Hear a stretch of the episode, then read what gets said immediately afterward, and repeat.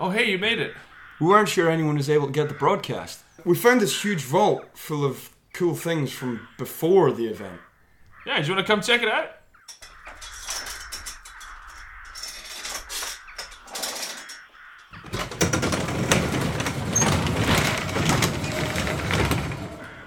Welcome to the Don't Go Outside podcast. I'm your host, Robin. And I am your other host, uh, Patch. Welcome to Don't Go Outside, everyone. Your podcast broadcast from the post apocalypse. Uh, Um, today we've got some exciting topics, don't we, Patch? we do. We have a few good topics this week. Uh, no follow up, I don't think. Unless you count uh, spooky games uh, as a follow up from our Halloween uh, half spectacular from last week. Uh, yeah, because I've been playing a whole lot of fun little game called uh, Dead by Daylight. Have you heard okay. of Dead by Daylight, Robin? It, it, you know what? It's it's ringing a little bellaroo. Um, but uh, please go on, describe it, and I might be able to slot in. Well, it's um, so it's a online multiplayer game which I haven't played a good one of these for ages. Um, that's been it was doing the rounds a little bit on a few Twitch channels I was watching, and then I had a free weekend, and I picked up, and I was I was hooked uh, immediately. Uh, and anyone familiar with the game will notice that that's a very clever pun, uh, because one of the game mechanics is uh, using a involves a, a big hook. Um, Dead by Daylight is a best described as an asymmetric multiplayer game where uh, it's five players. Four players play as um, you know t- your typical horror movie uh, protagonists, and they're all playing against. Uh, a, they're all playing against someone who's playing as a killer, a murderer, who's on the loose uh, in the world, and they're trying. You're trying to basically fix generators uh, to escape the level. Each generator contributes to the power of a big gate in the level that you need to get to and escape before the before the killer hunts you down and places you on a hook and sacrifices you to a being called the entity. Wow. Um, it's so intense and scary, and I love it. Um, there's lots of different types of killers you can choose to play as, uh, all with their own unique perks and abilities. Same goes for the survivors. Each of them have their own perks and abilities. Uh, you can build up cool little teams of people uh, to try and work together, uh, and it's just great. It's I've never I've never been more uh, scared and excited playing a video game uh, online with other people. You know, it's just it's it's very well executed in terms of atmosphere. Um, the killer plays in first person, so he can only really see what's directly in front of him, whereas all the survivors are in third person. So while you're fixing a generator, you can look around to see if the killer's coming, and you know if the killer's coming if if you just hear like your heartbeat gets more intense as the killer gets closer and the music builds up and it's just like oh god! I need to escape! It's um oh it's just a fun time man. I've been up had a quite a few late nights just like you know terrified in the dark trying to escape killers. Um and also just feeling the the thrill of the hunt as the killer himself which is like The thrill of the hunt. honestly Wow. mate you've got it you've got to see it. Like playing as the killer unlocks some like primal murderous instinct in you where like it's just the satisfaction of hunting people down and uh, sacrificing them. It's just i don't know really linking in with my whole vampire arc we've got going on this podcast. But it's um yeah i don't know man. There's something about it uh both playing as a survivor but then also a killer. It's like just two very distinct feelings of excitement and exhilaration for two very distinct uh, character types, if that makes sense. Um, No, it does. And uh, you know what? I really love that mechanic you just described of the killer is first person and the the survivors are third person. What a what a smart way to completely change the gameplay experience. yeah, uh, it's really good. Um, I mean, there's been a lot of um, asymmetric multiplayer games come out in the past few years. I remember there was a lot of talk around. Uh, do you remember Evolve? Uh, again, no, no, I don't remember it, but it's ringing a bell. I will have because I actually I watched a couple of let's plays for Dead by Daylight, so I'll probably have seen some stuff for Evolve. Yeah. So Evolve had a massive marketing campaign uh, where it was like you know one person plays as this as this massive alien who you know evolves throughout the throughout the match, and the and the other four players are playing as hunters, so they're all trying to hunt down the alien and stop it before it gets too powerful. Um, Which is a really good premise, but like I think the I never played the game myself, but I saw a lot of gameplay for it, and I feel like the the gameplay just didn't really execute that feeling of being like you know terrified of the alien monster because you all had guns and you you had the power to stop it. Whereas in dead by daylight you're like powerless. All you can do against the killer is escape. Like if there's there's nothing you can really do to combat this you know menacing force that's constantly looking for you. Um and um yeah i've just been thinking about asymmetric uh games quite a lot because it's just such a cool idea and it's something that i think you I, I must I can't be alone in this because me and my friends used to play like local multiplayer quite a lot in games uh, like um, Conker's Bad Fur Day springs to mind, where uh, there were game modes where you would be velociraptors hunting down little cavemen, and we would play it. We would play it as in one one of the players was the velociraptor and the rest of us were cavemen trying to escape. And uh, it really reminded me of the old N64 games, being like, "Oh, we used to just make up this game in our heads, and now someone has made it real and terrifying." It was, um, yeah, it really just I think gave me a little nostalgia hit for uh, couch co-op, even though it's playing online against randoms, you know. Um, it's it's just really nice. Um, I do remember Evolve now. It's because they were big, massive alien monsters, weren't they? Yeah, yeah, Um, yeah. yeah. Um, I, I remember that, and it was the they just hadn't sit, hit the the tone right because I think with asymmetric uh, games, it's not just about having the different mechanics, although that is important. It's about making it feel very tonally different Yeah, um, in a way that it just doesn't feel like you're playing the same game. You're you're you feel like you're playing something substantially different. Mm-hmm. And I, I mean, inherently, asymmetric games are a nightmare to balance, like because you're on an absolute knife edge. Oh yeah, Um, yeah. But it, it is really good to hear that they've done it done it right with Dead by Daylight because it's such it's such a great premise, and it seems now it's been done. It seems so obvious to have done that. Yeah, You know? yeah. It, it seems like it was just low hanging fruit. So I'm glad someone who's done it well has taken it. and it's one of those games that's like um, because it's done so well. A lot of um, a lot of uh, what's the word like properties are licensed out to it, so you can like buy packs. You can you know there's lots filled with microtransactions, but a lot of them are like you buy buy certain packs so you can play as uh, like Mike um, Mike Myers from Halloween or Freddy Oh, from stuff. Nightmare on El- Elm Street. There's a Stranger Things expansion pack which I bought. Uh, where you can play as like Steve Harrington as a survivor, or you can play as uh, the Demogorgon, which is really interesting. And they, he has the Demogorgon has his own unique play style where you can open portals to the upside down to quickly like move across the map. So if you can see a generators being done across the map, you can go into this. You can climb into the upside down and just pop up next to people who are fixing the generator and give them a little scare. Um, so yeah, it's cool. Um, and it's so yeah, I, it it one of those games I'm always thinking about like, oh, they should put this monster in it. Oh, they should put that monster in it. You know, it's one of I like thinking about stuff like that. You know. Um, yeah, uh, and I actually think that whilst you know everyone still does hate micro microtransactions, I think that's a pretty good way of doing it because that's kind of like Well, it's just DLC just at that point. You know. it's just the yeah, it's like micro expansions, you know. Mhm. Um, Um, yeah, the other good one is I, I bought I bought the Silent Hill edition, so you can stomp around as pyramid Brilliant. head. It's fucking cool. Ah. Yeah, man. Ah, and yeah. So I, and yeah, it's good because when they add licensed characters, they're balanced as well. It's not just it's not just like chucking a character in for the sake of it. They've the developers seem to really have thought about how can we make this character work in the game rather than just being like, oh, here's a Mike Myers skin, go around and stab people. You know. So yeah, just Um, props, props to them. Yeah, I mean that sounds that sounds like a, a good old time. Sounds like a lot of fun. Spooky, spooky, spooky stuff. And you know, if like me, if you're into spooky stuff, and if you're a vampire and your life's you know got a bit of a edge of darkness to it, um, I would recommend our sponsor this week, uh, Scarespace.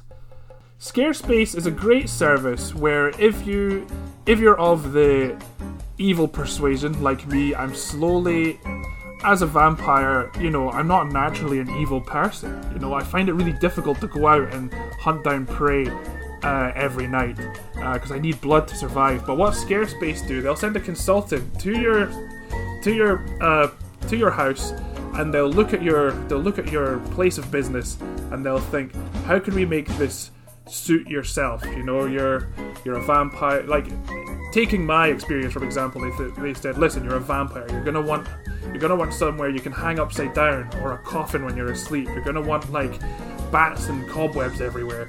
Uh, but that's just for me. But what Scarespace will do, they'll send a consultant to your evil lair and they'll say whether you're a Bond villain, whether you're a comic book villain, whether you're just a dirty old swamp monster living in living in the bayou, they will take your experience and shape it specifically to your needs. And when you when you bring victims home to to drink their blood, they will feel just as terrified as you need them to be. Uh, so this episode is brought you brought to you by Scarespace. Uh, scary spaces for scary faces. Good stuff. Thanks, mate. Um, what do you have to talk about this week?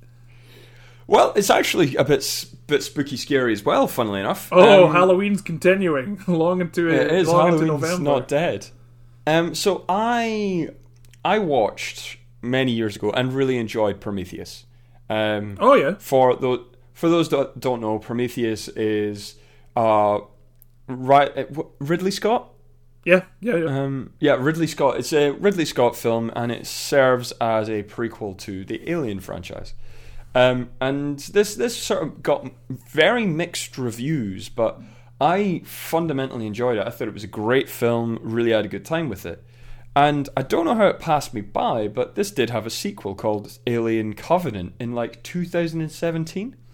And I completely mi- completely missed this. This was con- totally off of my radar.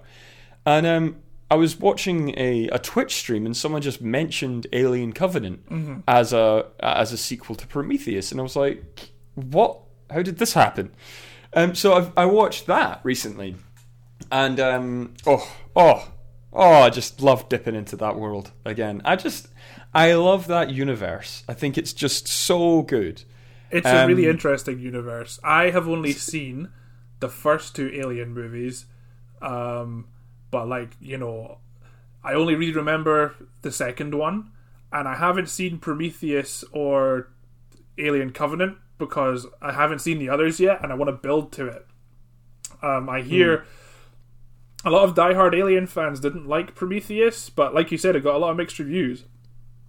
So I'm interested Yeah, to see it.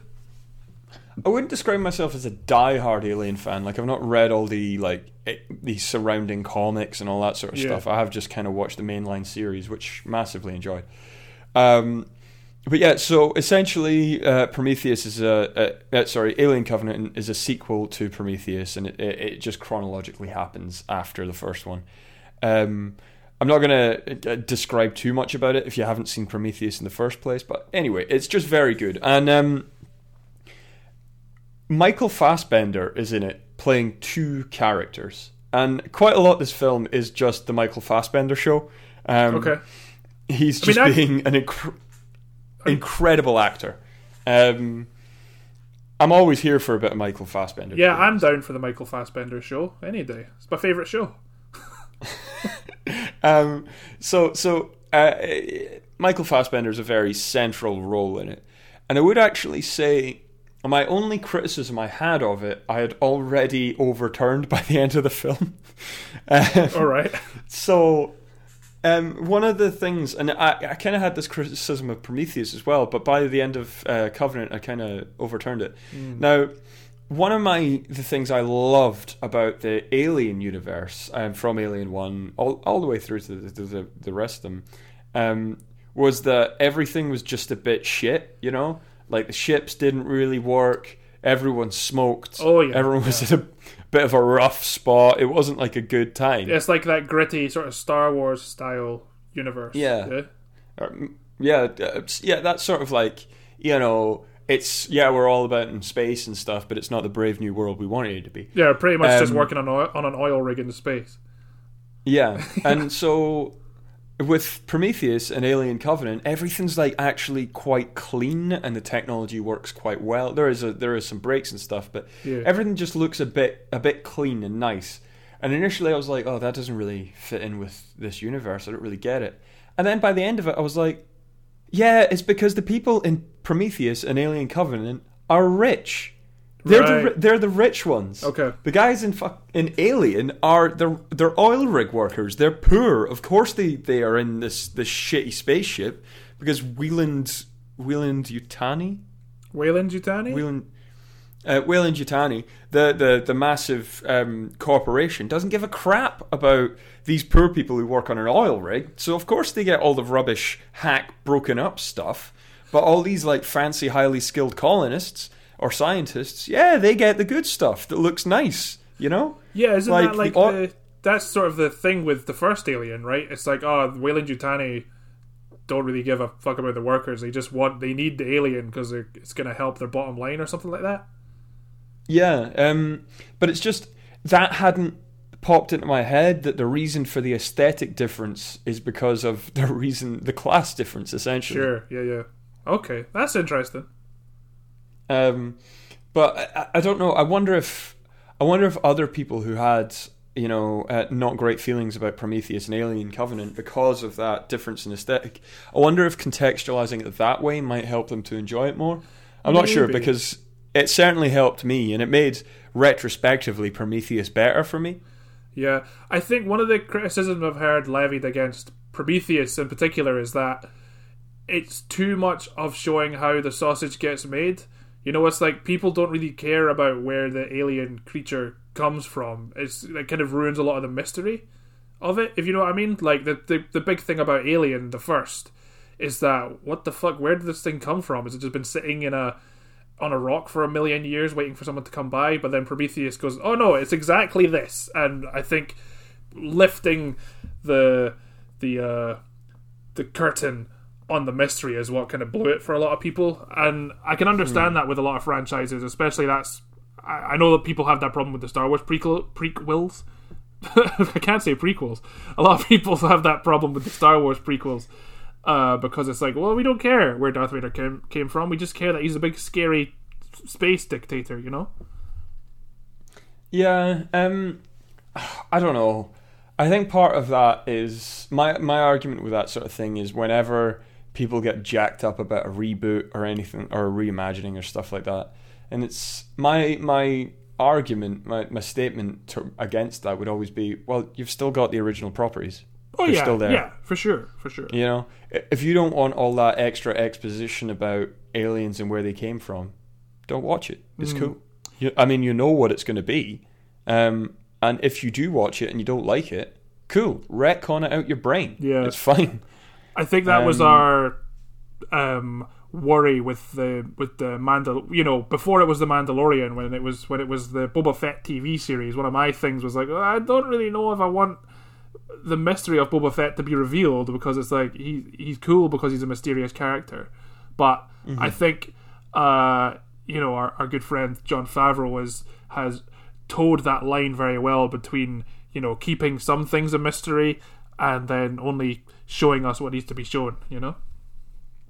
Yeah, I think so. Hmm. Um, I think, uh, I mean, I enjoyed these films because I am the kind of guy that's like, yeah, man, I want to know how this stuff works. Like, I think that's that's rad. Um, I'm the kind of person who does dig into the wiki of everything to just like, oh god, I want, I want to, I want to know, Yeah. I want to climb inside this world and I- research it. I like a bit of that myself as well. It's good. I think the the difference is whether or not it's executed well. You know, um, Yeah. Whether it's just George Lucas being like, "Well, Darth Vader came from here because of these and midichlorians, and there you have it." Whereas if it's uh, like if you'd like Prometheus, uh, because it gave you a bit of you know. Re- Lifting the curtain, I'm going to say again. If you like Prometheus because of it revealed those mysteries to you in a satisfying way, then it's no problem with that because it's like it's it's it's done well. Same with the Mandalorian, it's done very well, and um, you know later on the podcast you might see whether we can uh, execute uh, something similar quite well. we might we might have we might have a bit of a will will our podcast become the Phantom Menace or will it be Prometheus? Who knows? Stay tuned. Um, yes, so that was my feelings on Alien Covenant, and I'm really glad that I watched it. And what it's made me think is like, I'm gonna get back on an Alien kick, man. I'm gonna, I'm gonna get watch Alien, Alien One, Alien Two. I'm even. I know it's controversial. I enjoyed Alien Resurrection. I thought that was good. I Um, have I don't even know what that movie is. As I say, my knowledge of Alien is quite tertiary, you know. Uh, but I think I'll get back into it as well. Maybe let's circle back on this for next episode and talk about aliens some more. Um, yeah, I th- I, I prefer. Predator myself. Just uh, I don't know. I think I think my thing is what I've discovered playing Dead by Daylight is I just like merciless killers who just stomp around hunting people. So maybe I'm more of a Predator guy than a Alien guy. You know. That makes me think maybe they'll put in a Predator into Dead by Daylight. That'd be cool. Oh, there is a Predator game that is like Dead by Daylight. Like the rather than Alien Oh. versus Predator, like came out maybe the end of last year, start of this year. It's just it's called Predator Hunting Grounds, and you are just the Predator facing off against Marines. It's supposed to be very good. Um, but yeah, that's just reminded me there. So I maybe need to check that out. I still remember the first Alien versus Predator game. What a game! What a game! What a game! Was it the first one? The one where you could play Colonial Space Marines and the Alien and the that Predator. wasn't the first one. That's the first one that people our our age will all remember. But there was an Alien versus Predator. I think like a fighting game for in the arcade or something. Um, right. but yeah, the Alien versus Predator franchise has been going for longer than uh, most people have been alive. So you know uh, that that PC game where you could play as the alien, the Marines, or the Predator. Oh that my was, goodness! that was a good time. Um, playing as the playing as the Colonial Space Marine. I mean, that was scary. That was Yeah. scary stuff, man. you had to like evolve Um, as an alien as well, from like a face hugger to like the little worm. Yeah. yeah, And then, like, sort of the change in power when you were like going from being like this tiny little face hugger to being a chest buster, then you're a badass. Oh, and you could alien. crawl You through could just- vents and shit. Yeah, I just remembered. Yeah. Yeah, shred people. Mm. Although they did make, I, I mean, I know why they did it for sort of balancing issues and to make the game not like an absolute stomp if you were an alien. Mm. But I, like, I thought the aliens were always a bit squishy, you know, Yeah. um, because you were fi- uh, like as a colonial space marine as it went through their their arc. Because originally it's like there's just a couple of them that are going to come get you, but then by the end of it you're just like blazing through them with an automated minigun. it's like okay, Yeah. okay, like I understand this, but uh, oh, come on. Well, isn't that in the sec in the second movie? In in is it Aliens? Is Aliens the second movie? Yes. Yeah. No. Is it Alien? Alien Two? Aliens? I think it's Alien, Aliens, and then Alien cubed. Because like Alien, Alien Three is literally just like Alien with the little three. But I think Aliens Um, is the second one. My point being is that they are quite squishy in that. Because remember, there's a scene in the hallway where the turrets are just rinsing through them. But the problem is that there's so many of them. It's like their power is in Hmm. numbers. Um, But well, I mean that's that's maybe that maybe is something that's a bit of a problem as well because in in Prometheus and in well certainly in Alien Covenant the aliens are like the aliens are like bulletproof. They're hard to kill. yeah, Um, and maybe people didn't didn't like that. maybe. Do you prefer your Um, aliens squishy or super solid? Let us know in the comments of this Spotify podcast in which there are no comments. Let us know on Instagram, which you'll get a little Um, link to at the end of the show. Perhaps, perhaps it is. Um, uh, it's one of these things that the original aliens that were made in Prometheus and then in Alien Covenant and then in Alien, um, they were the sort of precursors and they were a lot harder. Um, and then as the lineage went on and as the sort of gene pool like maybe got worse, then they got squishier. Maybe that's the explanation. Yeah, like soft shell crab and versus hard shell crab. Yeah. Um, yeah, so I've just looked this up. I know I tell you this off for this all the time, but um, so there, there's a there's Alien, Aliens, Alien Three, Alien Resurrection, Prometheus, and Alien Covenant. right. Okay. I know there's one set on a prison planet. Is that Resurrection? That's no, no. That's either Aliens or I think that's Aliens um, or Alien Three.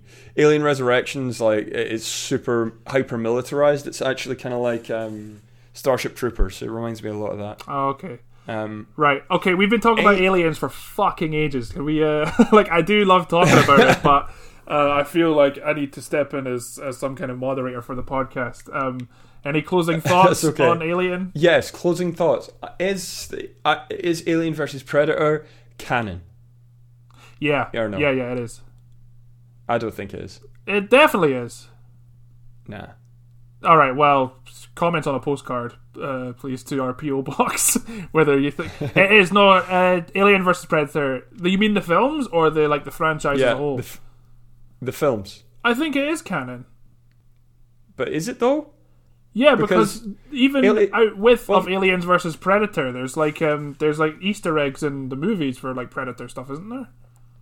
There can be Easter eggs that don't make it canonical, but in Alien vs Predator, the film, that happens in sort of like contemporary Earth. But if we're to take, you know, the Alien mainline franchise, then uh, Prometheus and Alien Covenant, where the aliens come from, are way in the future.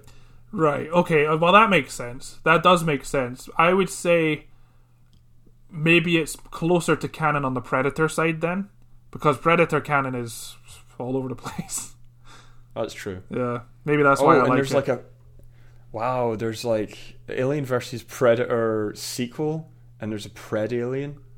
Yeah, man. You know, I've seen a picture of it. It's cool. I just think I think I like Predators just for like the design of them. There's like a there's a ridiculously expensive uh, sideshow collectible action figure, which is the Samurai Predator, and it's not in it's not in any film or comic book or anything. They just built this thing because they thought it would look cool, and it looks really amazing. It's just a, a predator who was in Japan in uh, feudal Japan times, and he's collected a bunch of samurai swords, and he wears like the armor and stuff. It's just it's Wow. oh, it, lo- it looks So amazing. badass. It looks amazing, and it costs three hundred dollars, and I'm never gonna own it. But sometimes I just Google it and I sit and stare at it for a couple minutes, wide eyed, being like, "That's so cool," you know. I, I love it, and I think I'm gonna definitely uh, need to dig into this because, God, I'm just looking up like different types of uh, aliens, and oh my God, Yeah, just- we could talk lore, about. Predator and Alien for a long, for a long ass time.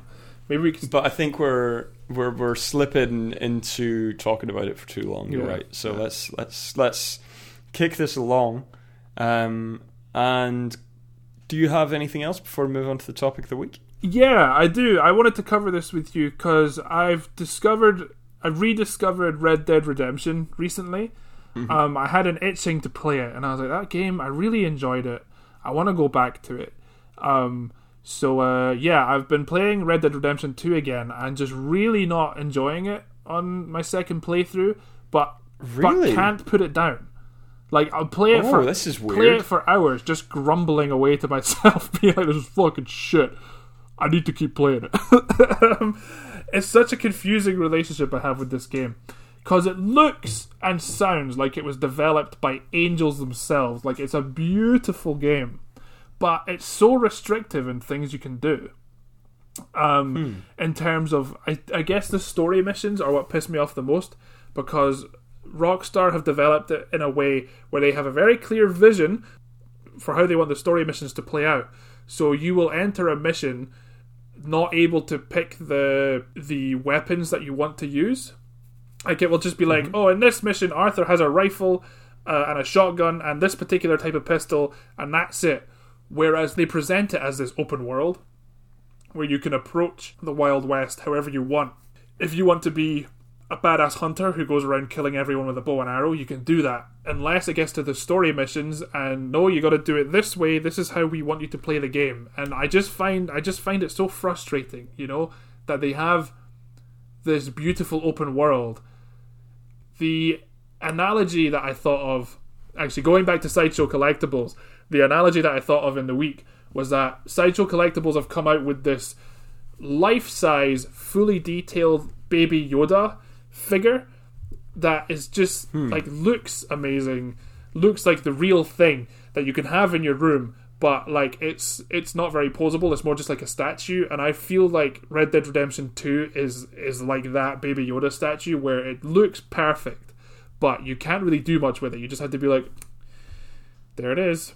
Um, so I've spent a lot of my time in this Red Dead Redemption playthrough just not doing any of the story, just going out in the open world and exploring because there's so much hidden around to discover.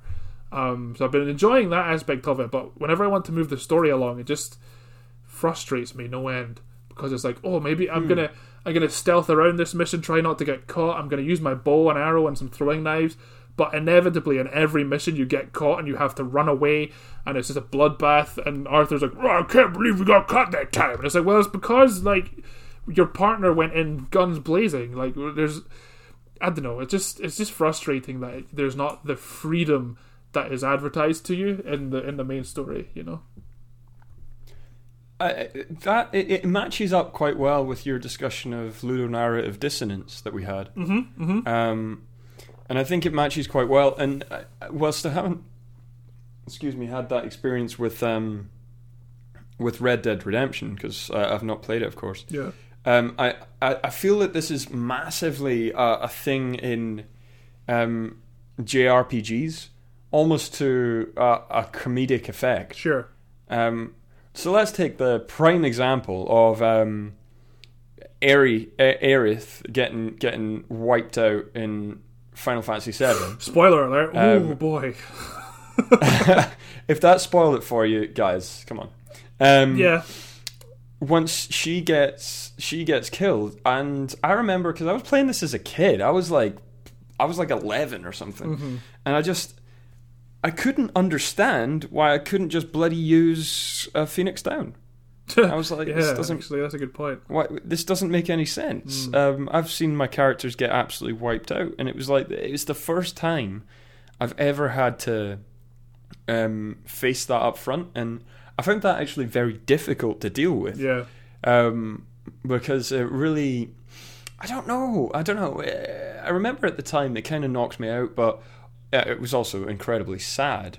But then it kind of hammered home, um, like the powerlessness of of, of death Mm-hmm. um, that puts you in that you know your friends and your family will all die, and there's nothing you can do about it, even though you had all of this agency during life.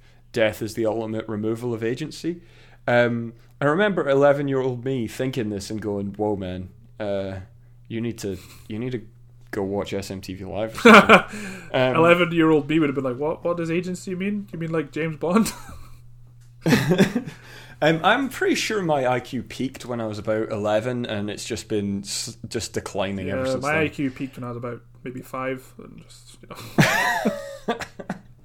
know. um, but yes, so it is. It does strike me as a bit of ludonarrative dissonance there. Um, Yeah. You know, like like all of those times that you're like forced into a cutscene in a JRPG, and it's like, oh yeah, you can't use any of your abilities now, even though you would be able to just fix this in two seconds. Um, and I, I feel that that's the same thing, and it, it is. It does hit a lot worse with uh, an open world game because the whole promise of the open world game is that you it's an open world. You can d- approach things how you want, do what you want.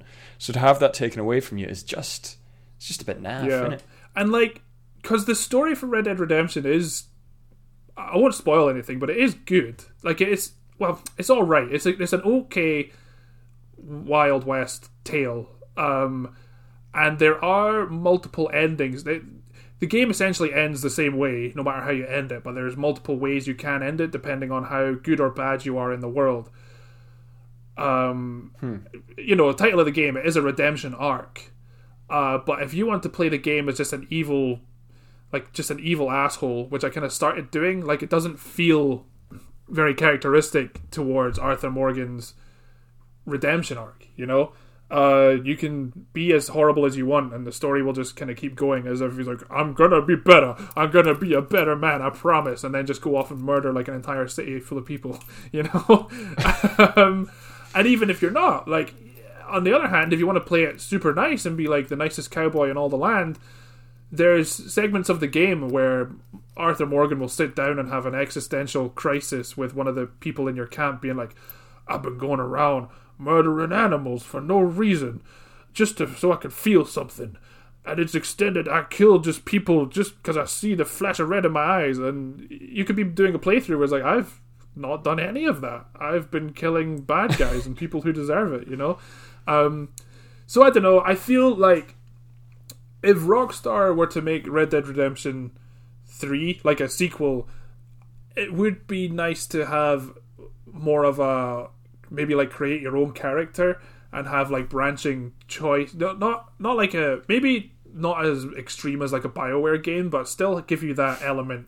It needs to give you that element of control back you know? Red Dead Skyrim. red dead skyrim or um well i've been playing fallout by the way. I won't get into that but um, i've been playing I, I started a, a fallout playthrough on survival mode on a melee only build. Oh boy.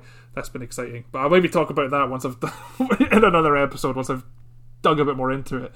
But yes, um, like a Fallout, yeah, like um, like a Mass Effect or a Skyrim style. Like here's your cowboy, just um, you know, go go go wreak havoc, and we will mold the story around you. You know, but I can understand that that adds a whole lot of extra hours onto development time. You know.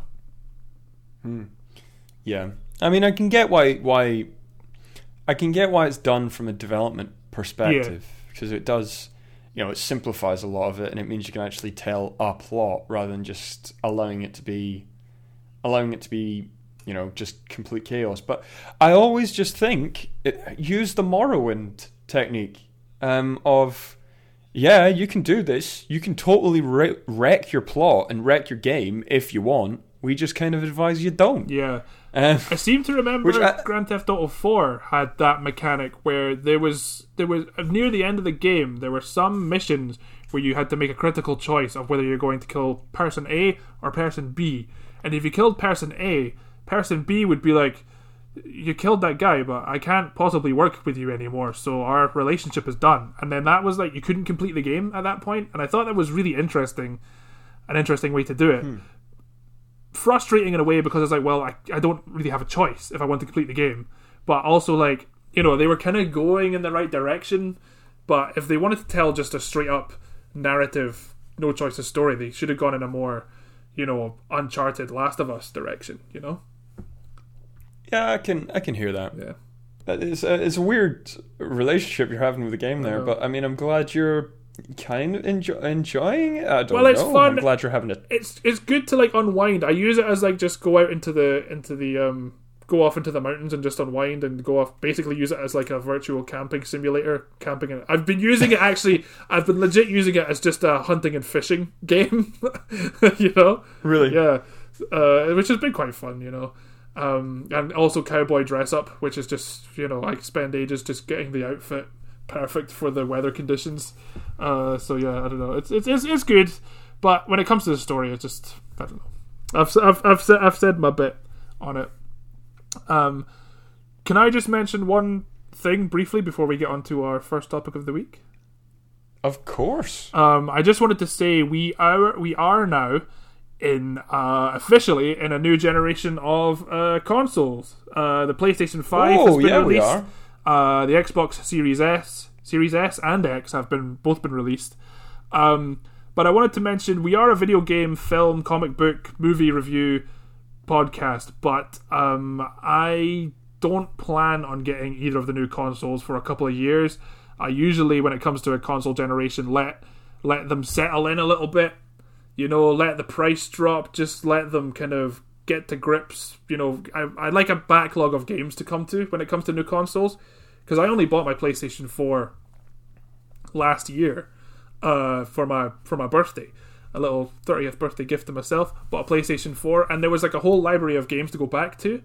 Um, so I just wanted to say, like, if if you're coming here looking for next generation gaming chat, then um, we might not cover it. I don't know. Uh, Would you feel the same, or are you gonna get that? Um, are you gonna get that Demon's Souls machine you've always wanted? Uh, it's difficult, isn't it? Because Yeah. that's the whole reason I bought a bought a PS4, wasn't it? Yeah, Um, it was purely that that that PS4 played what 600 hours of Bloodborne and not much else. yeah, yeah. And it's the same reason I bought Uh, a Switch. To be honest, I bought a Switch for Breath of the Wild. Um, But yeah, I just there's nothing. There's no for me. There's not really any console sellers at the moment. There's a lot of good looking games, uh, but yeah, I feel like uh, I just wanted to put the message out there, being like, we're probably not going to cover next gen stuff.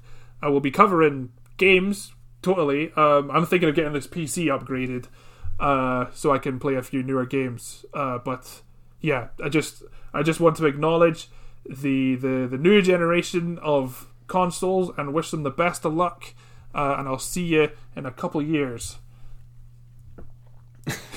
I agree. I agree. Picking it back up then. Um, what I just want to say, um, just while we're on the topic of the PS5, and uh, just just to just to gloat a bit about how how smart I am. Okay. Um, when we were talking about it, and I mentioned how influential the haptic feedback engine on the controller is going to be, Yeah. and how well it's going to be be used. Uh, yep, that's exactly what happens. So you get force feedback on the triggers, um, which they've made use of, and apparently the force feedback is really strong. So like you can hardly pull them at sometimes. Yeah, so I've that- heard that's that. going to be yeah. built. Um, and apparently, it just it's so engaging. It's so so engaging. Um, but yeah, I, I'm feeling pretty happy about that, and I think that the haptic feedback engine is going to make this. Uh, this is going to be the victory console. I suspect Oh, okay. Victory console. this is the one. Yeah, well, The I've, one that's going to win. Yeah, I feel like Microsoft. I might have I've probably said this on the podcast before. I feel like Microsoft aren't really bothered if they win or lose the the the, the, the console war because they've got they've been putting a lot of effort into Xbox Games Pass in the past few years. Uh, which means if you have Games Pass, you can play Xbox games on your PC if you've got one. One interesting thought I had was um, you know how like uh, Microsoft bought Bethesda recently? It might have been since we recorded the last episode, but it was in the past couple months. So like Microsoft bought Bethesda, um, which are like they're a massive player in the games development industry. I thought it would be interesting if going forward, like every generation, there's like a, a developer trade. You know how like in sports, they're like you know teams trade off players like every couple of seasons. I think I think Yeah. it'd be really interesting if that's how the video game industry went, and I can see that. I don't know if it will definitely be a thing, but I can see that being a thing. Like Sony being like, "Listen, we lost out heavily not having, just hypothetically, not having the latest Skyrim on PlayStation Five, so we're gonna make we're gonna buy Bethesda for this new generation, and like, you know, Microsoft, you can have Team Ico for a for a season. You know, I can see that. That's- I can see that being quite an interesting way to play it in the future. You know, like especially with Games Pass and PlayStation Now and stuff like that. It doesn't there's doesn't seem to be maybe there is if you're a bit younger. I know when I was younger, like the console wars meant a lot more to me, but now as like a thirty year old man, um, thirty one, but you know who's really counting as an older gentleman. I feel like I just kind of go where the good games are. I don't really give a shit about the consoles. I have a PC, so I'm kind of like you know, if I have Xbox Games Pass, I don't need an Xbox I don't know. I just thought that that would be an interesting idea for going forward, just like trading companies between them.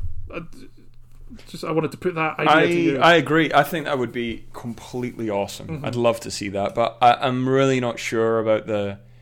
Ah, there's going to be a lot of IP problems with that, isn't there? well, yeah, I mean, um, consoles will always have their have their exclusives, you know, their Halos and and your Uncharted and stuff. But when it comes to like third party properties like Assassin's Creed, Tomb Raider, uh, Hitman, uh, Skyrim, Fallout, that kind of thing, it'd be interesting. I don't know. I don't know. I just a thought I had. I thought oh, that would be an interesting way for the industry to go, but I don't know. When it happens, I'm going to be sitting here being like, "I told you so. I told you so." When, when, and and indeed. uh, This is an official announcement from the Bank of the Wasteland. As of now, all previous currencies, in light of the recent economic downturn, have been recalled to be replaced with Zuckbucks. An announcement from Mark Zuckerberg himself will now illuminate the changes that will take place. Mate, it's me, Mark Zuckerberg. I've taken over the wasteland and I don't want any more of your stupid bottle caps or Funko Pops clogging up my safe. I've printed a new type of currency called Zuckbucks. It's all bits of paper with my face drawn on them, and you can trade them for goods and services alike. in any loyal uh, wasteland shops, stores, mechanics garages, or restaurants. Uh, they'll take them and they'll trade them, and you'll get whatever you want. Zuck is the new currency.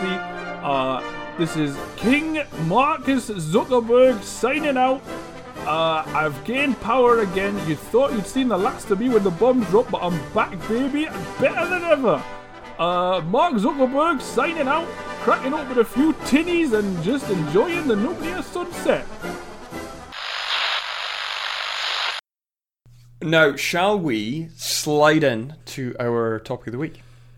Uh, yeah, just let me put on my wetsuit, get ready for that slip and slide that you seem to have installed in, in, the, in the vault, and uh, The vault slip and slide. skid on down to our first topic of the week, which is Robin. Onwards, uh, the Disney film starring Tom Holland and Chris Pratt. Disney Pixar, I think you'll find. Uh, it was Disney Pixar, yes. Um, and I'll just briefly outline the, the, the plot.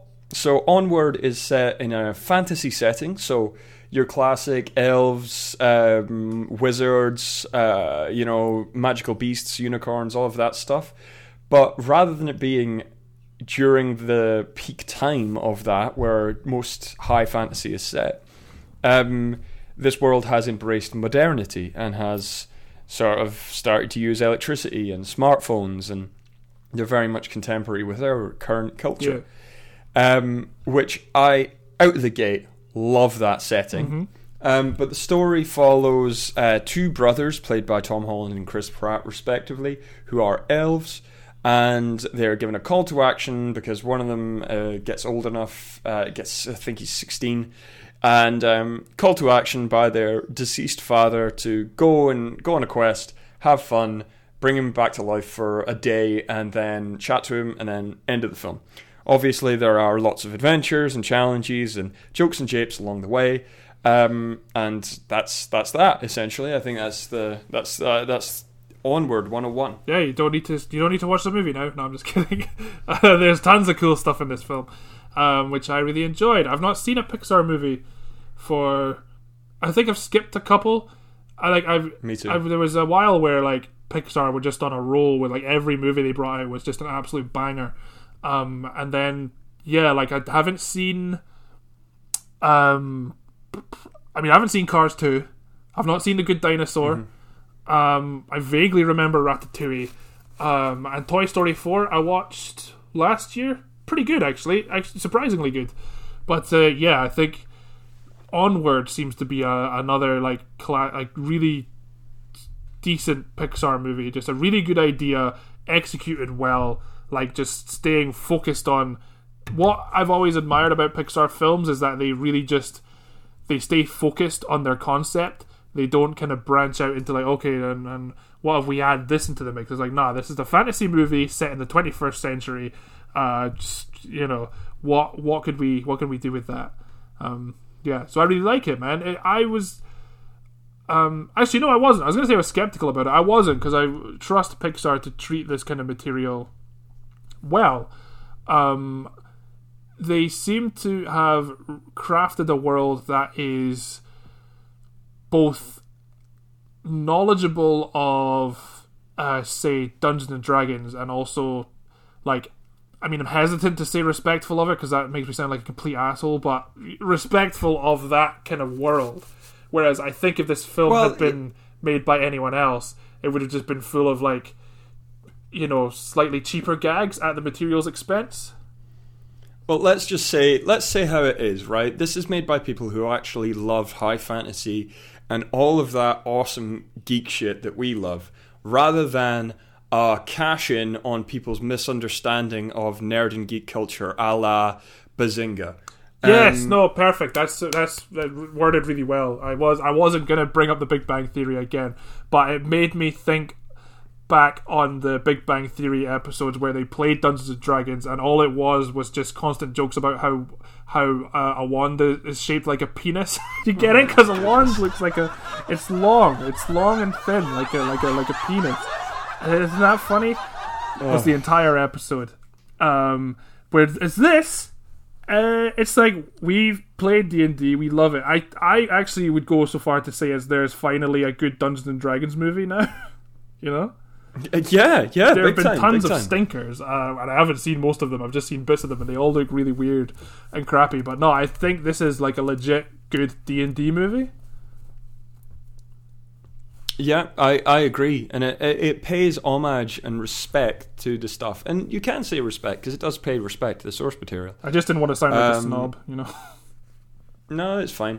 Um, also, just just to just to pause and go back to something you said. How dare you be so flippant of Ratatouille? Now that is a film that is very respectful of its food source material. Oh no, I That's- remember. I remember liking Ratatouille. I just, um, I just, uh, I just don't remember much about it. You know. Um, it is actually just to just to have a little slight slight um, tangent onto onto A Ratatouille. slight tangent. I think Rat- Ratatouille is maybe the best, if not certainly one of the best food films that's ever been made. Yeah. Okay. And Better than Chef. I, I mean, uh, I, it's up there. It's up there with Chef. Yeah, I do like big Chef. time. It's very good. Like, I put it in with the legendary food and drink films like like Chef, like um, Tampopo, like um, Eat, Drink, Man, Woman. All of this stuff, I would put it. I'd put it in that like heavyweight category. I think you're gonna have Um, to give me a list of good food films because I've not really thought about that as a genre before, excluding Chef and Ratatouille. And if there's good ones, like kind of the kind of films that make you want to cook and want to eat and kind of make you hungry watching them, that kind of stuff. Um, well, I can certainly, I can certainly do that for you. I try not to talk about food too much in this podcast because that's, well, yeah. I, in my other life, um, as you may or may not know, uh, listeners to this podcast, I am, I work quite extensively In with an food. alternate So reality, in an alternate reality, um, as we'll get into uh, later in the podcast. um, so um, that that tangent aside, and and back to onward. Yes, I think they dealt with the material really well, and you know what? I will agree that it's perhaps one of the. It's like it's a good Dungeons and Dragons Yeah. film.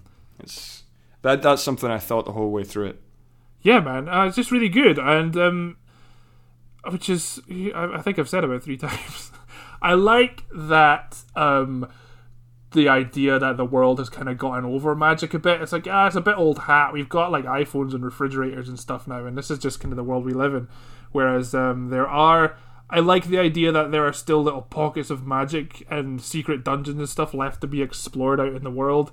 Um, I love all the nods to like um, to like how people have lost their way, like the like the bike like the biker gang of pixies who like forgot how to fly because they 'cause Yeah. they just have motorbikes now. It's like oh no, they've they've learned again how to fly, and the Manticore has like lost her way. She's opened like a TGI Fridays in what used to be like a, a traditional like old adventurers tavern, which I just yeah, I really oh man, it's just the world building in it. It's just uh I was gonna say magic, uh, but more in like a Scottish way. Oh. Like I legit was just oh it's pure fuck it, it's pure magic, mate. But like uh, then I thought oh magic, um, so I avoided the pun, and now I've spoken about the pun a lot longer than I should have done.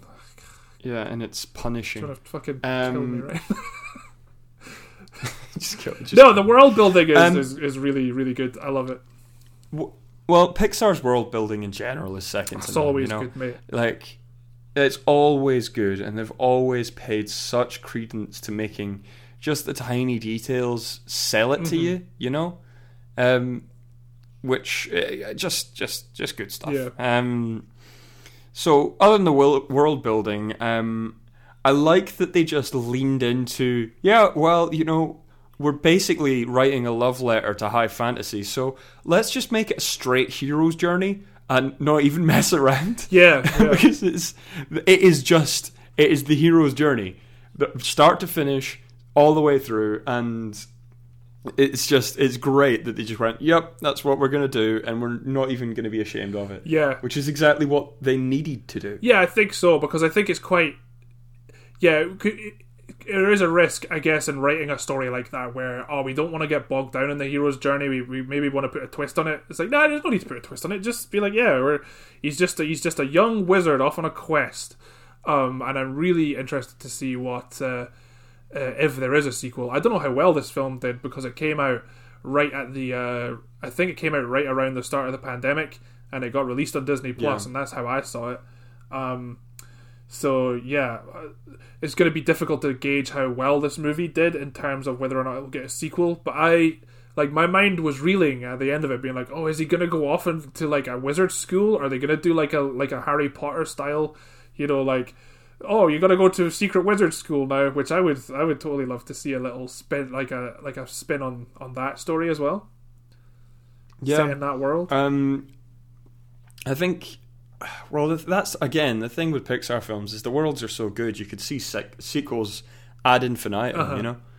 Um, But then you got the danger of having like think- cars too, which is like, what if more cars though? It's like, maybe not more cars. Well, because you know Americans love NASCAR and Pixar have to pay the rent. Here's something I I have to say about it. I kind of thought that it was Pixar's Shrek. Discuss. you thought it was Pixar's Shrek, in Yeah. what way? Because like Shrek was, I mean, it made DreamWorks Pictures and it made the animation studio like really what it is. Whereas I feel like Pixar are already established and they didn't. Their Shrek was like Toy Story. So Now, explain yourself. okay. I'll explain myself. Not in a bad way. I'm just I'm excited to hear what you mean.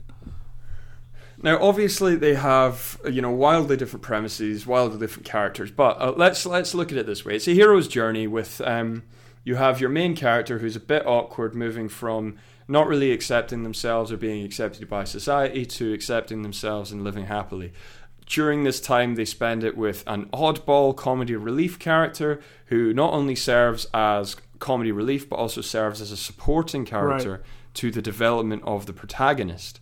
Now, it's set in a semi-modernized fantasy fantasy world, um, which pays homage to the fantasy setting without undermining it and um, you know sort of not paying respect to it.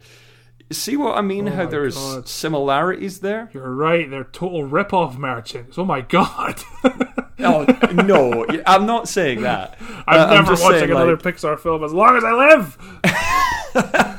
oh, there's not an Um, I'm original idea in that studio anymore. No, Robin, that makes so much sense. Actually, I didn't even think about that because when you said it was Pixar's Shrek, I thought, oh, do you mean like in a business or a, like, a creative way? But no, it's a, it's a narratively, it is a good. Uh, it's a similar type of story to Shrek. That that you mentioned it, yeah. And I, uh, by no means, this is not a criticism. Yeah, no, I get you. I was just taking the piss before. Um, obviously, this is uh, you know this kind of story can you know come about independently, Yeah. and it makes sense for for onwards story arc. Uh, but I just I found that quite funny the similarities between Onward and Shrek. Yeah. Shrek, which even though it's become such a ubiquitous meme, still a good film. it's a good film. Well, it's it's it's infinitely memeable for a reason because people do genuinely love that film. Like it's a good movie.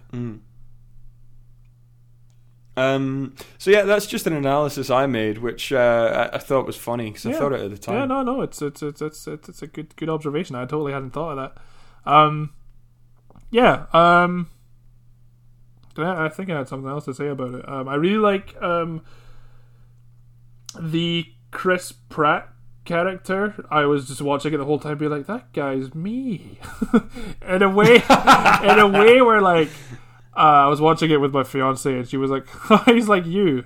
And I was sort of like, haha, and I was like, no, he is though. He's. I, I, I really, I want that van, and I listen to that kind of music when I'm driving around a lot because I just, I just, yeah. And uh, he's just a goofball who loves fantasy stuff and is just really un- unironically into it and unapologetically just like, yeah, this stuff is fucking awesome, and I and I don't care if anyone thinks I'm, I don't care if anyone thinks I'm a I'm a nerd. I just I just really like it, man. I just it was cool that there was like the comedy relief character that was like, oh yeah, that guy's me. Um, so yeah, I just wanted to, to touch on that a wee bit. Um, and yeah, uh, I liked that. Um, yeah, there was promise of like there's more to this world that we can do with, but we don't necessarily have to. There's a lot of mystery left as to like what's gonna happen now that the world has remembered that there's magic. You know, um, Mm. yeah, is there to be more of it? I liked a lot of the creative the creative choices as well, like the little gag of the without going too much into spoilers, like the final encounter with the uh, with the villain. Like it, it took parts of the of the school and like its face was like the goofy dragon face. I thought was quite a good gag. Yeah, that was. That, I thought Yeah. that was hilarious. I really. But then that. also like it was funny at first, but then watching it more like wow, this is really well thought out because when it when the um when it roars, it like uses all the sounds of like that building, like the school bell and all the pipes and stuff. It was just really like like it was it was almost like oh they came up with a gag and then like oh wait no we can actually make this really interesting and creative and cool you know I, I think that's kind of exactly what happened when they storyboarded Mm-hmm. it, which is um, I, I, I really like that too. And also something we haven't touched on at all is the whole side plot with the Manticore and the mum, Yeah. which is just stunning. It's such a good side plot. Yeah, yeah, really good actually. How like the Manticore remembers, uh, not remembers, but gets back into training as being this uh, dangerous beast of prey rather than like the super friendly, cuddly lion uh, that runs the TGI Fridays. And the the mum just being like, "Yeah, I'm just I'm gonna go find my kids because that's what I do." Yeah, yeah, like, yeah. yes. No, it's good because I thought it would be um, because when they first left the house, I was like, oh, they're just not really going to cover how the mum deals with it. They're going to come home and the mum's going to be like, where were you? I waited up all night. Whereas not, she's like, I'm going to go on my own adventure to find my sons. It's like, ah, that's cool. That's really badass. Uh, so yeah, really, really Yeah, well like executed that. B plot. Um, yeah, nice. Just, just, just a, just a very good film. Very good uh Sunday morning viewing, or maybe it was a Saturday. Like I just got up on a Saturday. I was like, I'm gonna, I'm gonna watch Onward. It's supposed, it looks really cool. It looks right up my street. Um, and yeah, and now it's our topic of the week. So, fucking suck on that, Pixar. You, you, you done a good one. Don't know where I was going with that. Suck on that, Pixar. You done Yeah. a good one. That's uh, Stick that go, in your pipe and celebrate. Uh, um, so Yeah, so I, I- I mean, I'm I'm I'm in total agreement. I enjoyed it. I think it's think it's a great Yeah, film. man. Yeah.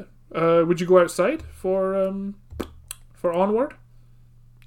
I would go on a big old adventure in a van oh, there he is. um, to to pick up pick up onward and bring it home for us all to watch and enjoy. yeah, me too. I'll I'll go in that van with you. Um, really creative use of one last thing. Really creative use of uh, not the van of the spells as well. The way like they were like. Uh, you could see him like training his spells and stuff, and it was like watching it. I was like, I'm gonna put some of this in my Dungeons and Dragons games. like you, like really good ideas. Oh yeah, you could use that to do that. That's really clever, actually. So yeah, there's uh, fucking what a, what a, what a movie. Yeah, no, I would go outside for Onward. Um, yeah, just just a good movie. Check it out. It's on Disney Plus. Uh, so if you have that, you can uh, you can watch it right now. And if you don't have it, uh, just call the old uh, Jon Favreau Postal Service. He'll uh, bring you an old VHS of it, and uh, you can click it in and watch it that way. Uh, yeah, so that is um, that's that's onward. Um, now, what what Patch and I wanted to do next is we realised that we're coming up on, on thirty episodes now. We've got, we've we've done a fair amount of these. You could almost listen to one episode of this uh, show for each year that I've been alive. Can oh you imagine my that? goodness. Um, and uh, so that's that's a fair amount, and um, we've built up a fair amount of uh, of history. A lot is a lot has gone on, and, and perhaps some of that could seem a bit intimidating to newer listeners. So I thought that we could maybe uh, just just do a quick quick recap on how we got here today, Yeah. what's going on, uh, why we're here, why we're why we're why we're doing this. A little little. So we break down of uh, the Don't Go. Outside uh, podcast universe. I was going to say cinematic universe, Um, but we're, we're a podcast, so you know. audio universe. Um, so essentially, um, Patch and I live in the post-apocalypse, and we stay in a vault together. But specifically, the vault we chose to hide out in contains all of the media that's ever been created by humanity. It's one of those. And so- I think there's one in, um, you know, in your time in, in real life. There is um, there is one of these media vaults in America somewhere where they like pick they like take a bunch of classic movies and uh, TV shows to for prosperity's sake put them in a vault. Our vault was there's just any old shit in here. They're just like yeah, just chuck it all in in case the world ends or we're gonna need stuff to do. Um, we stumbled across this vault uh, trying to find a place to hide while the world was ending, and um, yeah, and now we now this podcast is us just talking about all the things we found in this vault. and we send out this broadcast into into the wasteland to be picked up. Now, um, you might be listening to this uh, from perhaps another reality or another dimension, because as a result of the post-apocalyptic events that happened, uh, reality's a little bit wobbly. Um, so things can, you know, slip out. So you know, you might be hearing this syndicated through uh, uh, Apple iTunes, Overcast, or whatever podcast reader you use. Subscribe, please. And so that that that's the sort of main premise. Now, I, I think what it's important to note on is that rather than it being the post-apocalypse, it is just the apocalypse. Every depiction of any apocalypse has happened, or is happening, or or will happen. So, yeah, if you've seen it in a film or a movie or a game or a TV show, it's it's happened to us, man. we very recently got Um, uh, snapped out of existence by Thanos, uh, thus resulting in a two-year hiatus of the podcast. Uh, and we're back now. Um, and that that was well, it wasn't particularly rough for us because we didn't exist for two years. Yeah. But um, you know, we came back. Things were different a little bit. Uh, there's been vampire infestations. There well, I wouldn't call it infestation. That's a bit hurtful, uh, you know, to, I'm to sorry. the vampires that's, among that's the a bit- audience. Yeah, I, I, I'm sorry. I, I'm forgetting that you know now since since your recent vampirism, I have to be more understanding of that. Um, so we have uh, mutants and super mutants, and we have some gargoyles from some medieval apocalypses that happened nearby. Um, so it's uh, you know it's an interesting old world in in, in which we live at the moment. yeah, Um, fun but dangerous, exciting very dangerous, but depressing, hot but very very cold. Um, it's a world of extremes and a world of possibilities, and a world in which we mainly just sit around and watch TV. Uh, I know it's it's amazing that all these things are happening outdoors and we stay indoors. Uh, mainly because you know one day you can go out and it's a radioactive wasteland, and the next day it's um, a frozen snowpiercer esque ice age. You don't really know what you're going to get. Um, but within the vault, we do have we have a couple of sections. We have a basement that's filled with eldritch horrors that we have to placate occasionally with human sacrifices. Um, we have the anime cave, which is where where all the anime is kept, but it's very important to keep that hose down and clean, or else you can get infections of hentai, and it gets very tentacly. Um, but yeah, so we live here in the vault with um, our good friend and landlord called Segway Mutant, who is basically an eight foot tall, jacked green mutant that rides around on a Segway all the time. Uh, he's incapable of speech, but we kind of understand what he's what he's talking about through complex eye signals. You spend enough time with him, you get to you get to notice patterns. um, and sort of our local our local apocalyptic community. Um, I mean, there's there's been a number number of people we've met. So uh, Fanny Beasts, for example, she runs our local canteen. They do a Oh, cracking all day breakfast, you know, your usual fried rat, ostrich eggs, uh, bits of tire, you know, it's just all, all, all the good stuff. Baked beans. You'd be amazed at the amount of tire we consume. Um, is is quite incredible. yeah, really. a lot of rubber in our diet, or at least used to be in my diet, but, you know. Um, yeah, I, I got all your your We'll rubber, which that. is lovely. Um, And we have uh, our local butcher is a tiny Italian man called uh, Mad Max, who only Wait, why is he? Why is he a small Italian man again?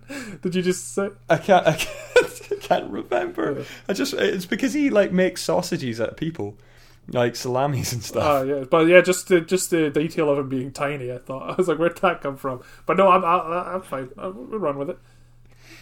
Um, uh, uh, and uh, probably one of our most important friends is Warlord Beefsteak, who is the head of a rampaging band of mutants who sort of turned peaceful and opened a brewery. Yeah, putting the Um, mutants long-time sponsor of the show provides everything from uh, an imperial dirt ale um, all the way up to a glowing radioactive lager. Mm-hmm. Um, so he makes all all kinds of different things, which is uh, an incredible friend of the show. I mean, he has tried to kill and eat us a number of times, but we always get away with it, and he's, he he t- changes his mind. Yeah, yeah. He's a good friend. Another good friend of ours, uh, Mikey the mechanic.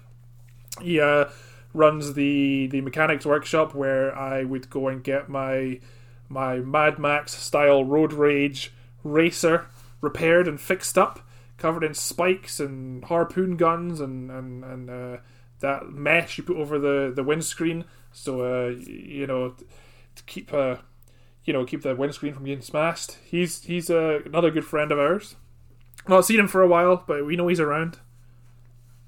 Um, very questionable opinions on uh, Mutant kind. on on on mutant kind. Yeah, he's um every Brooklyn stereotype that you could imagine. Um, Yeah. blue collar.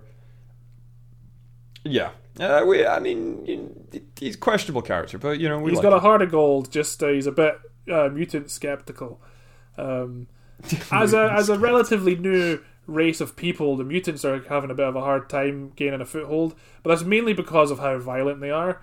Um, Warlord Beefsteak is doing a lot of work to try and turn that image around, but for for you know for the for the average average Joe, um, or who's another character of ours, um, but for average Joe and Mikey the mechanic, they're still a bit uh, you know skeptical of their true intentions. Um, yeah, and I, I suppose that's sort of a as a, a very brief brief history. Um, there was a rather tragic um, relationship and love arc. Um, if you wanted to go into that more, Um, yeah, in the very beginning, um, I uh, I was in a very loving relationship with uh, with a woman. Some might call her a mop. I'd call her a woman. Uh, Scarlett Mop Hansen. Uh, we were in love. she was definitely a Yeah. mop.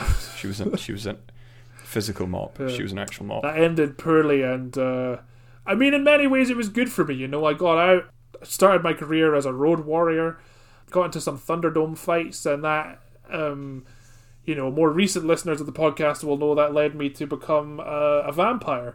Uh, I met uh, I met Pazuzu, the vampire lord, in the basement of an old abandoned hospital, and he turned me vampire. And now I'm going to live forever. So the perils of the wasteland don't quite scare me as much, um, which is quite nice.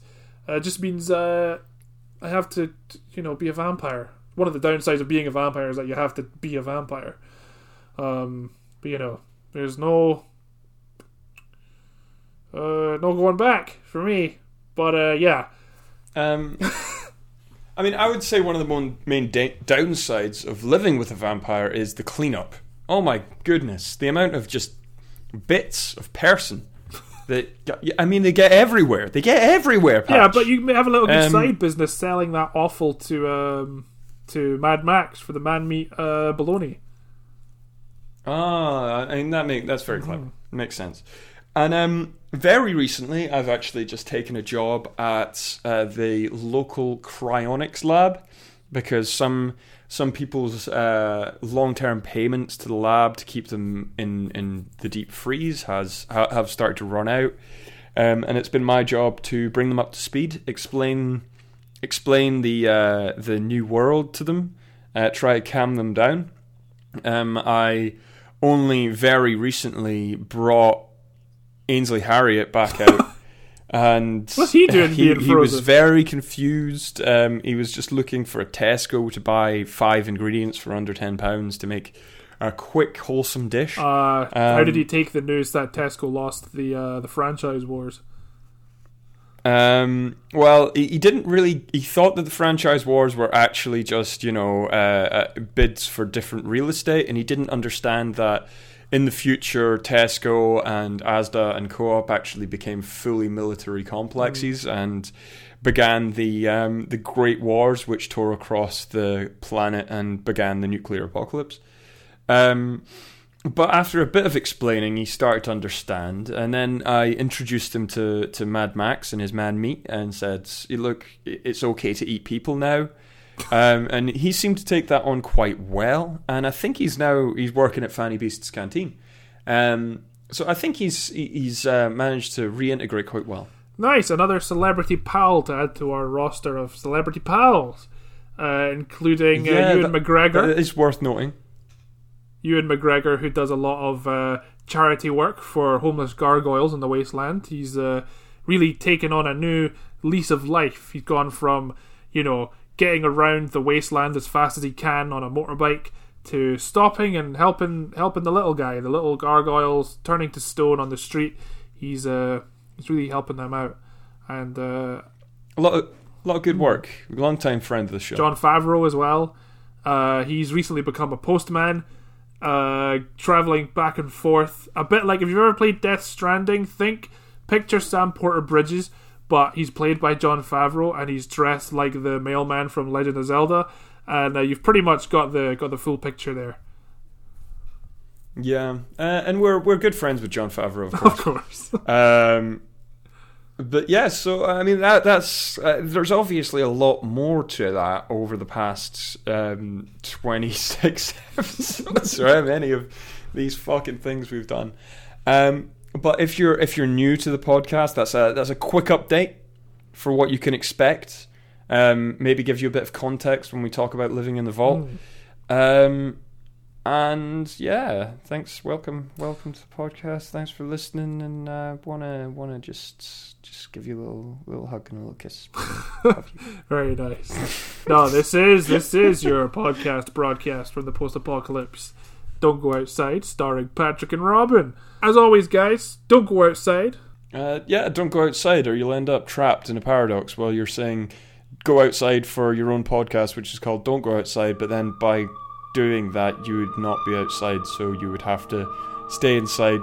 But then by not going outside, you would go outside, so you couldn't not go outside for the Don't Go Outside podcast. But then if you don't go outside, then you wouldn't have gone outside in the first place, so that you couldn't have gone outside to go outside for the Don't Go Outside podcast. So don't go outside, but then if you don't go outside, you couldn't listen in the first place for me to tell you to not go outside. So you would have gone outside, but then you would listen to the Don't Go Outside podcast.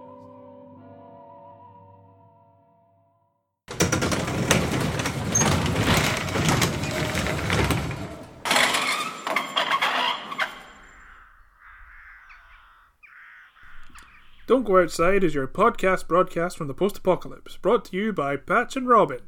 If you enjoyed this episode of Don't Go Outside, why don't give us a follow on Spotify or subscribe to us on iTunes, and you'll be updated whenever a new episode is released.